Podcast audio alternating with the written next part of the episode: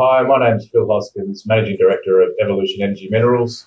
Uh, we are developing the Chilalo Graphite Project in Tanzania. It's a high-grade coarse flake graphite project, um, advanced, development ready, and pushing it towards FID in the coming months. Um, we're also uh, looking at some um, very exciting downstream opportunities as well for, for future growth and, and, doing all these things sustainably uh, in an ESG friendly manner. Phil, so yeah, thanks. Well, you can see, Phil. Uh, we, we, I saw. I think I saw you in much nicer surroundings last time down in Cape Town. Um, as part, part of the one to one, and Indaba down there. Um, so, welcome back on the show. Um, just want to. You, have done a lot since I last saw you, so we've got a lot to, lot to kind of get through. We'll state the obvious. Uh, graphite. Not a lot of people understand the, the sector, the nuances of it, the opaqueness of it. We're going to try and help people with that today. So, since I last saw you, You've raised some money, 13 million bucks. Why 13 million bucks? And uh, give me the terms that you raised that under. Yeah, sure. We raised uh, $13 million at 32 cents. Um, we're really pleased to have, uh, you might recall, our cornerstone investor uh, or shareholders, the Arch Sustainable Resources Fund. Uh, so they cornered that for 25% of the raising. Um, we, we never want to raise funds if we don't have a value added reason um, for, um, for raising them. And so uh, it, it, was for a specific reason. We, we wanted to be funded through to the completion of FID uh, of the Chilalo mine. Uh, whilst we don't need to add mine life, given it's an 18 year life, we do want to do a bit of exploratory drilling um, to, to drill out some of the 30 plus kilometres of conductors and really demonstrate the scale potential uh, to become a multi decade mine. Um, and we also wanted to, uh, in light of some of the, the excellent results we've been getting in our downstream uh, test work to produce coated spherical graphite uh, for the battery anode materials. Uh, we really wanted to advance um, test work, qualifications, and feasibility studies on that to, to try to bring that alongside um, the mine or, or at least soon thereafter. Okay, so you raised that 32 cents, which is at or around where, where, where you are uh, currently. Most companies like to you know, put out the DFS and then start raise money because hopefully there's a, there's a bump there. You're saying it was important now to allow you to move forward. One of the things that surprised me there that you said, given you've got 18 year life of mine now, why bother with the exploration component? Have you got an, uh, an eye on needing to raise project finance uh, once the FID is um, complete? Yeah, so um, there's a number of reasons for the exploration drilling. I guess it's a it's a nice to have rather than a must have for the financing. Um, but I think if people were to benchmark our project against other projects, one number that that does stand out is that the operating costs on a life of mine basis, principally down to the mining, look a little bit higher. Um, and that's because the 18 year mine life goes down to um, 180 metres in depth. Now, given the amount of graphite at surface, there's absolutely no reason probably to go below 60 metres. And so clearly, yeah, strip ratios and costs look a lot higher. So we wanted to, um, I guess, as part of the financing, demonstrate that there is oodles of uh, near surface high grade graphite there, and, and, we're very confident in doing that. Um, the, the, drill rig's going to mobilise in September. But probably the more strategic reason for, for off takers and for um, for financiers is to know that this thing's going to be a mine in, in southeast Tanzania for 50 years. We've got um, the graphite there to be able to double and triple production into a growing market uh, that we know is coming. So um, there's numerous reasons, and it's going to impact the economics ultimately uh, when we can fold those into updated resources and reserves as well. Okay, so. I want, to, I want to start really basic here because um, you know I think it's important that we kind of get into product qualification, off takes, and, and, and so forth in, in a second. But you, like the rest of the market, being hit hard. I think you guys are whatever you 50, 55 million market cap, um, yet high grade coarse. It seems to be what people are looking for. Investors, however, don't understand the potential. So I know the DFS is coming out, but can you give us a sense of the size of the prize? What what is the opportunity ahead of you? You know, where are you in terms of cost, margin, revenue, and turnover? Yeah, sure. So, um, as one of the coarse flake deposits in the world, um, I guess investors need to understand that coarse flake drives higher prices, and we're talking significantly higher prices for coarse flake graphite than fines. Whilst the fines prices uh, going gangbusters at the moment. It's up to an incredible $900 a tonne. Um, the, the coarse flake graphite can sell for $3,500 a tonne. And so it's almost in a, a different uh, different category altogether. Um, and so, because we've got very high proportions of the coarse flake graphite, it, it is always going to drive um, us being a very high margin project. And um, I mentioned off air, Northern Graphite um, have just bought the uh, the Imerys uh, mine in Canada. Um, they've just published some pricing. Um, so we now have uh, uh, open for all to go and see um, uh, the sorts of pricing that can be achieved from some slightly coarser flake product and, and decent product. So what's what's all that going to mean? Um, I'm expecting we're going to with, with, the rising graphite prices, even in an inflationary environment that we're in, I believe our margins are going to be uh, greater than they were in the DFS. Uh, uh, the, the, graphite prices are up at least 20% over and above uh, where they were in the DFS.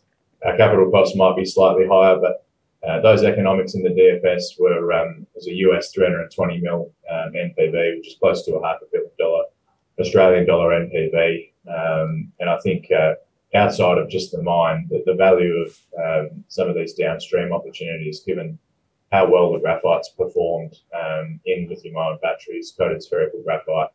Uh, I think uh, companies that have demonstrated having a, a vertical integrated uh, part of their business um, are trading at many multiples of just uh, just the mine developers. So um, yeah, we've got all of that in our uh, in our arsenal, and uh, uh, very confident we can um, demonstrate that value to the market as we move forward. I know, but what people are going to be looking, we're talking about an updated DFS, right? Um, what people are going to be looking to is seeing how you've been affected because uh, by you know in, in, inflationary costs, you know, supply chain issues, rising costs across the board.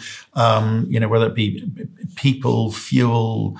Uh, whatever it is, the equipment that you need to bring in, because yeah. some companies are saying that their the previous um, studies the capex has been blown out of the water, right? It, it's, it's a new uh, environment that we're in right now. So I'm, I'm trying to get a sense of the, the size of, of, of, this project, first of all. That's important for me, number one. You know, my margin's great, but if, the, if 18 years at what pace, what scale, yeah. what dollar numbers, and, you know, that gives me a sort of sense of where you compete with other um, metals or commodities that I understand. So can you, can you just help me understand that? Yeah, and keep in mind we're six weeks away from the updated DFS. Uh, uh, so some of these numbers uh, could be guesstimates, but our capex is going to be in the order of uh, 100 million US. I think our previous DFS was 87, uh, and uh, the previous DFS was Q1 2020. So there was probably a year uh, post 2020 with COVID where there wasn't much inflation.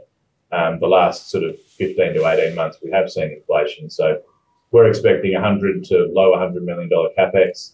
Um, in terms of OPEX, we are previously uh, around $750 US, and I think our sales price was around uh, $1,500 US. So it was around a $750 a ton margin. Um, my expectation is that that sales price um, will be north of $1,850, and so that's at least a 20% increase. And I don't think capex will have gone up 20%. So overall, the economics um, should be improved, margin should be improved. Uh, and in terms of the, the scale of the project we're looking to build, it's um, roughly on average 50,000 tonnes per annum of, uh, of flake graphite concentrate um, being produced. So um, Okay, yeah, that, that, that, gives a sense of the numbers. Now, now we kind of need to move into the area where, because um, we, I, I, mentioned earlier, project financing. That that'll be once you've got the updated uh, PFS and you've kind of gone through the FID process, you're going to need to raise that hundred million bucks and and maybe a little bit more um, to give you a bit of breathing room. So to, to do that, you're going to need to start to have conversations with, with groups um, for sure. What do they need to see from you? Is it a simpler case of the updated DFS or is there more to it? Yeah, there's more to it. Um, I think uh, when we last caught up in, in Cape Town, we were sounding out a lot of the banks and financiers that we think will be interested in this project. Um, that's moved on to the provision of a preliminary information memorandum, um, giving those, those banks and financial institutions um, a lot of information about the project um, albeit that the numbers aren't going to be finalised uh, until mid-October. Um, we can at least uh, uh, ascertain uh, what are some of the risks as they're looking at them, whether it be um, uh, Chinese offtake, whether that be Tanzanian regulatory issues, um, and these sorts of things, or the graphite market more generally. So um, we, we know what, what the issues are that they're going to want to work through and, and get comfortable with. Um, Um, but what else do they want to see? So from that Tanzanian regulatory um, uh, piece, they're going to want to see the framework agreement with the Tanzanian government. Uh, we had a Zoom call uh, with the special presidential government negotiating team uh, a couple of weeks ago. Um, the finishing touches are being put on that agreement. Uh, we're expecting it then to go to the Attorney General, uh, and we're expecting during probably later in September to to get invited for a, a presidential signing ceremony of that framework agreement. So that's been five years in the making. Um, but it's the critical de-risking element from a regulatory point of view that the financiers are going to want to see. And um, after that, the updated DFS will provide the, the numbers, and uh, that's obviously going to get fed into models around uh, the ability to service uh, certain levels of debt. Got an independent technical engineer that will be lined up to come in after that for about a month and review all of the, the technical information on behalf of the financiers and uh, and then probably towards the end of this year, early next year, uh, we'll be uh, selecting a, uh, mandating a, a, lead manager to, to run the financing and, and, finishing off the due diligence. I mean, from my days in banking, you know, it, that that kind of technical analysis was fairly fairly superficial in the sense you, you bring a um, a consultant in who would kind of give it the once over and say, yeah, broadly this is fine. Where we put a lot of store of value was offtake agreements from industry players because they know yep. a lot more. I know you've got you last time we talked, you had you know one offtake agreement in place. Um, are you looking to do more? Because like you talked about product qualification and the fact that you you know had you know tw- you were looking to perhaps have twenty plus uh, customers you know you know vying for your product. So again, where where are you with that? Yeah, you might recall I've spent almost 250 days in China, 30 plus trips. It's been a real commitment from our company to uh, to understand the market and, and introduce our product to those end users. So that qualification and test work process has been ongoing since uh, 2015. Um, so we have, uh, I guess you could call it pre-qualified um, our graphite with it's probably 20 in China, 15 to 20 in Europe, and, and again in the US. So our customer database is extreme. Um, in terms of uh, what do the financiers need to see from that sort of offtake, um, that you mentioned the cornerstone offtake that we have signed um, with our coarse flake products is sort of the dream uh, of who you would want to sign with. If you have coarse flake graphite, firstly you, you would want to test does it does it work in value added applications like expandable graphite and graphite foil, and, and that's uh, happened numerous occasions over the last six seven years. But then uh, once you've discovered that, then you would want to uh, deal with the global leader, and that's uh, YXGC, um, the offtake that we have signed with. Um, expandable and foil are um, probably a little bit lesser known markets, even to um, a, a, very sophisticated bank uh, than, say, the lithium ion battery market. And so th- th- those banks are going to have to, to do their due diligence and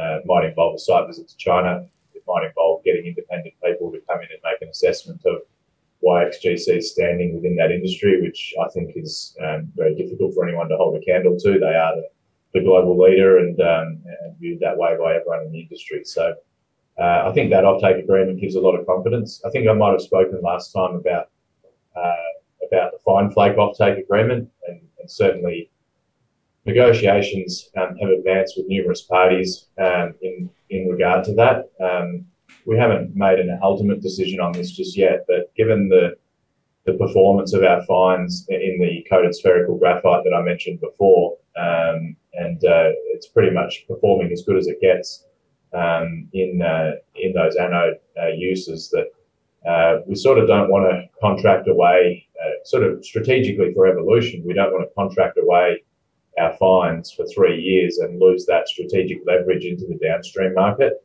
And so financiers, whilst we are talking to, to numerous off-takers, what, whilst financiers, uh, if they demand we sign one for the fines, then um, then then I guess we'll have to. But if we can get away, uh, giving them comfort in our ability to sell those fines um, to, to numerous different customers without uh, signing an offtake agreement pre-construction, that would definitely be our preference.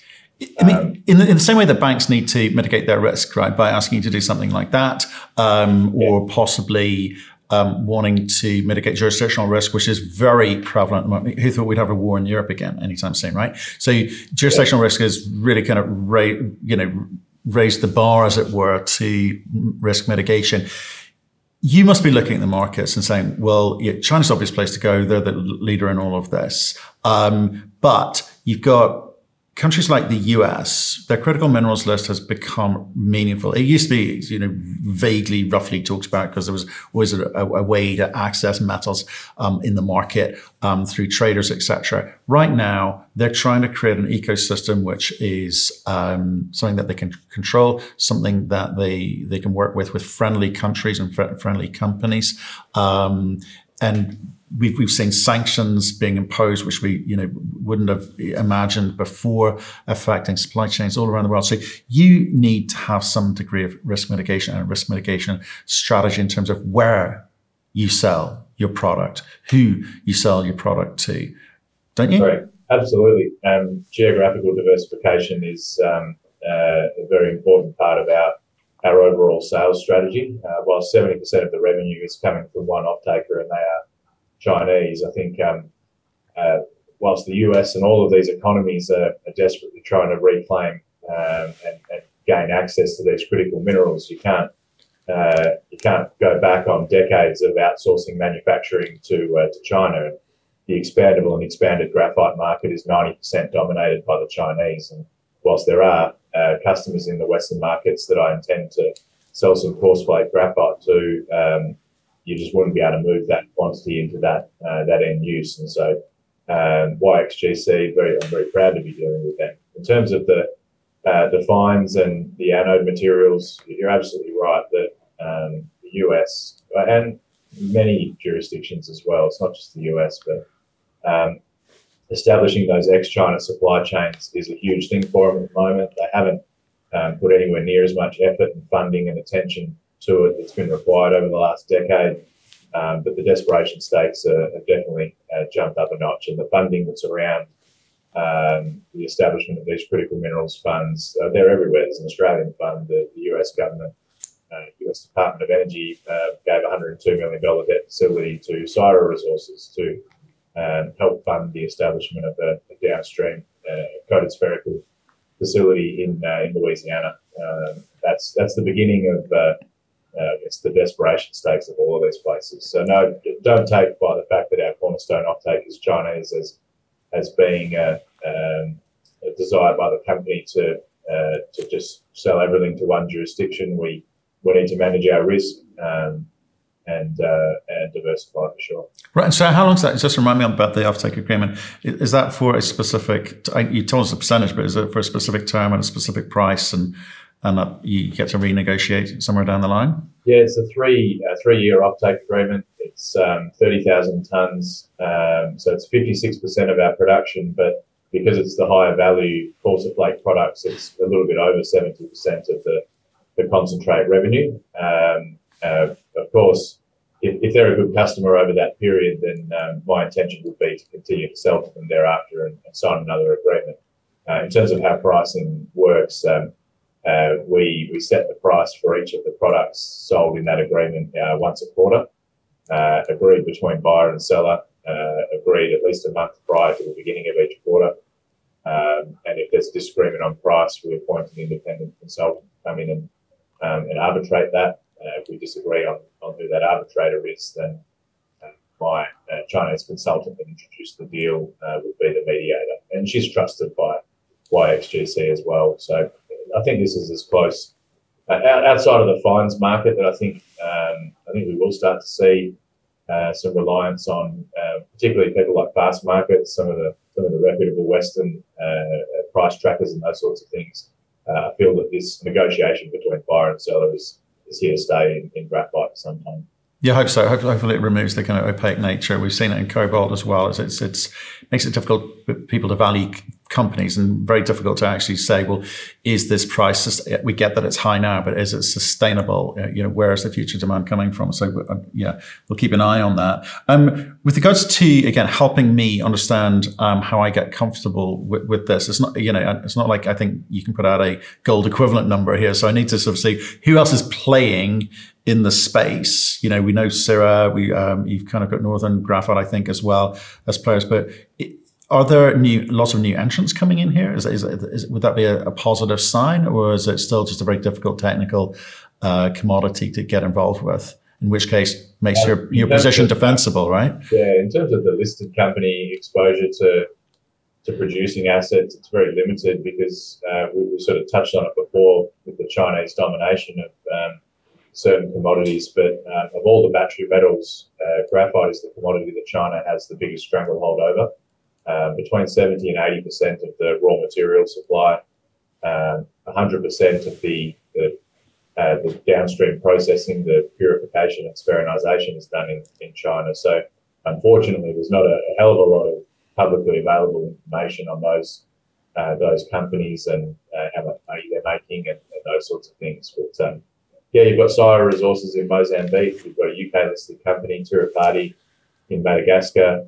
You've now got Northern, who's bought the established uh, mine in, in Canada, which has a very short mine life to come. But the new wave of graphite supply uh, to come will come from developers. Um, there's a, a number of listed developers. Uh, I believe East African graphite is the highest quality in the world, um, and in particular Tanzanian graphite the flake size and the ability to purify it if you wanted to up to plus 99% through flotation. I think just demonstrates how quality the, the graphite is in Tanzania and ours is, um, is exceptional uh, within that as well. So um, that's where the new waves are coming from, and, and there's no one that denies uh, that there are numerous mines that need to come online. Uh, I think Benchmark Mineral Intelligence are talking about a 650,000 tonne shortfall by 2025.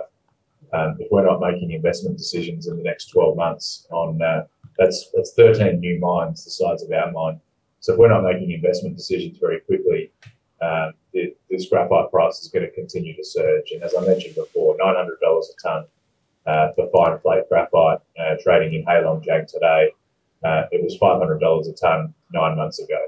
And um, I don't think, whilst we're right in the peak season of mining um, in China right now, um, it's the summer, and uh, once we get to the end of October and we start to get into winter, that production's going to slow right down again. And, uh, so whilst prices might be abated uh, a little bit for now, um, I'm expecting them to, to surge again unless we're fundamentally changing the, the supply demand imbalance. Right. So you, you feel that the the price is sustainable, if not, it it will actually it will increase because of the demand component. Fine. So again, I'm just trying to again position you and under, understand as an investor. You know, should I be looking in here?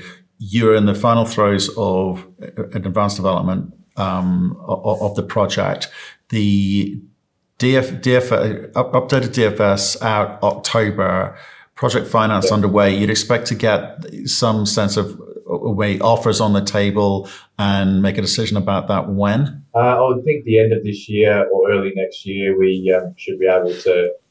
I would probably flag the, the number of offers on the table, and uh, but once we mandate someone and uh, yeah, probably sign a, a, term sheet with still with a few conditions to be satisfied, then yeah, hopefully that daylights. You know, I think investors in this space want to see uh, uh, some people with smart money uh, having run the ruler over it um, uh, say that you know what this is good enough for us from a, a, risk point of view. And I think to some degree we've been able to achieve that with our cornerstone investor, um, the, the, Arch Sustainable Resources Fund. Um, they spent almost 18 months running the ruler over it. And I think one of the elements that we probably have omitted to talk about in terms of what financiers need to see is the ESG side and um, of uh, a company's approach and um, yeah, feasibility studies and and framework agreements is one side, but uh, with them on board and the work we've been doing. So we recently got uh, chief government valuer sign off for our relocation action plan. Um, other other com- uh, companies in Tanzania have, have been told we guys think you should be doing your relocations more like evolution. Um, we've got a real pat on the back in how we've approached that. Obviously, in accordance with IFC standards, um, and um, uh, offering livelihood restoration and programs that will continue for a long period of time.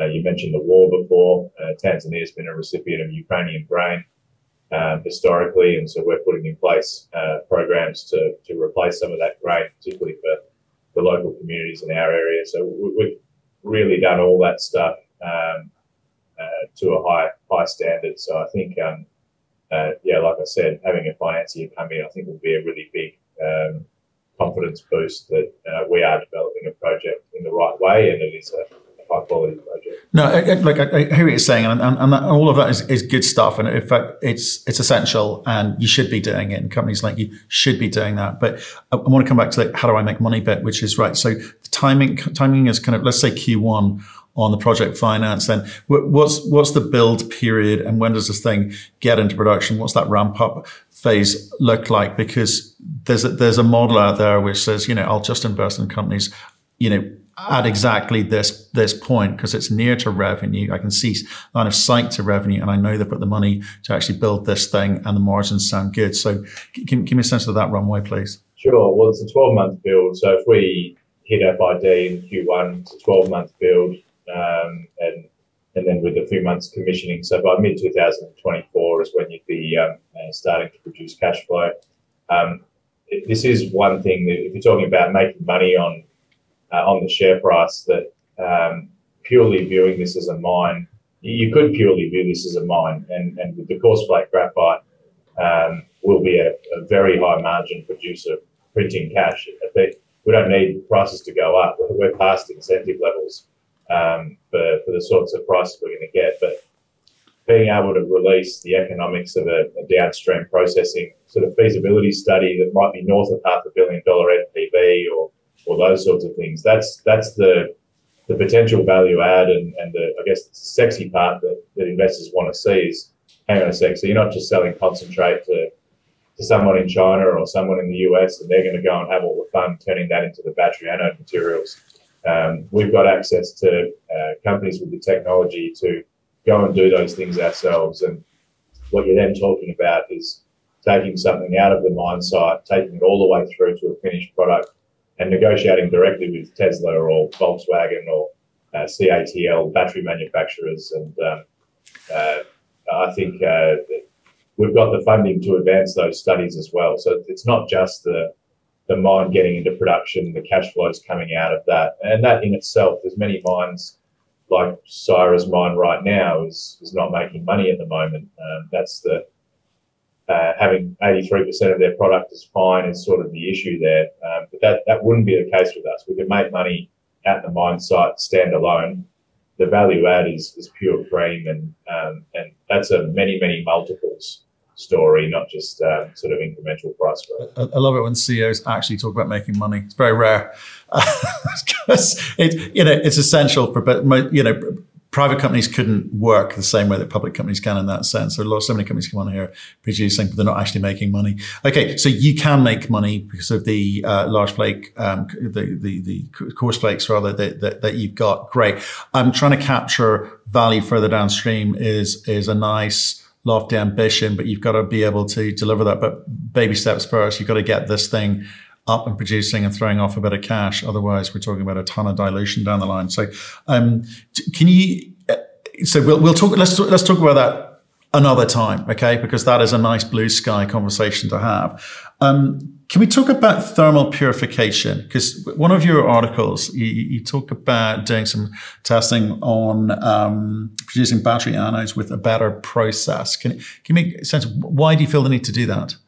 Is it better margins or something, or is it just a, a, a green thing? Yeah, so this is talking about downstream if we're going to talk about thermal purification. So um, this would be sort of that futuristic uh, facility, whether it's in the US, Europe, uh, wherever it may be, would be a, a, facility that hopefully we've developed and own, buying fine flake concentrate from the mine, um, and then turning it into coated spherical graphite from there. Now, the reason that we're pursuing uh, thermal purification in that process is that um, the entire industry uses um, toxic hydrofluoric acid, uh, which is uh, terrible to, to handle and to dispose of. Um, there are means, but it's nowhere near as environmentally friendly as using thermal purification, which to describe what that is, it's basically heating up um, the graphite very hot. And so, because graphite has such a high heat resistance, you're taking a 95% uh, purity product um, up to more than 99.95, and I think we achieved five nines, which is uh, which is incredible. So I think it's it's not just the uh, the sustainability angle as well. There are economic and, and other advantages of the flow sheet where uh, we're looking to use that. Okay, okay. Okay, well let's let's let's come back to that. So, so you, are working on that now to slot into the kind of the, the blue sky opportunity of capturing value uh, further downstream. Okay, interesting. Well, look, look, Phil, look, I think that that's been a kind of good update from you. Um, busy, busy, busy, which is good news. Um, market seems to be flying at the moment. Um, so, look, stay in touch, especially when you get this updated DFS out. I want to see uh, what that looks like, the economics look like, and again, it gives that sense of what again, size of the prize and opportunity ahead of you. Absolutely, I appreciate your time.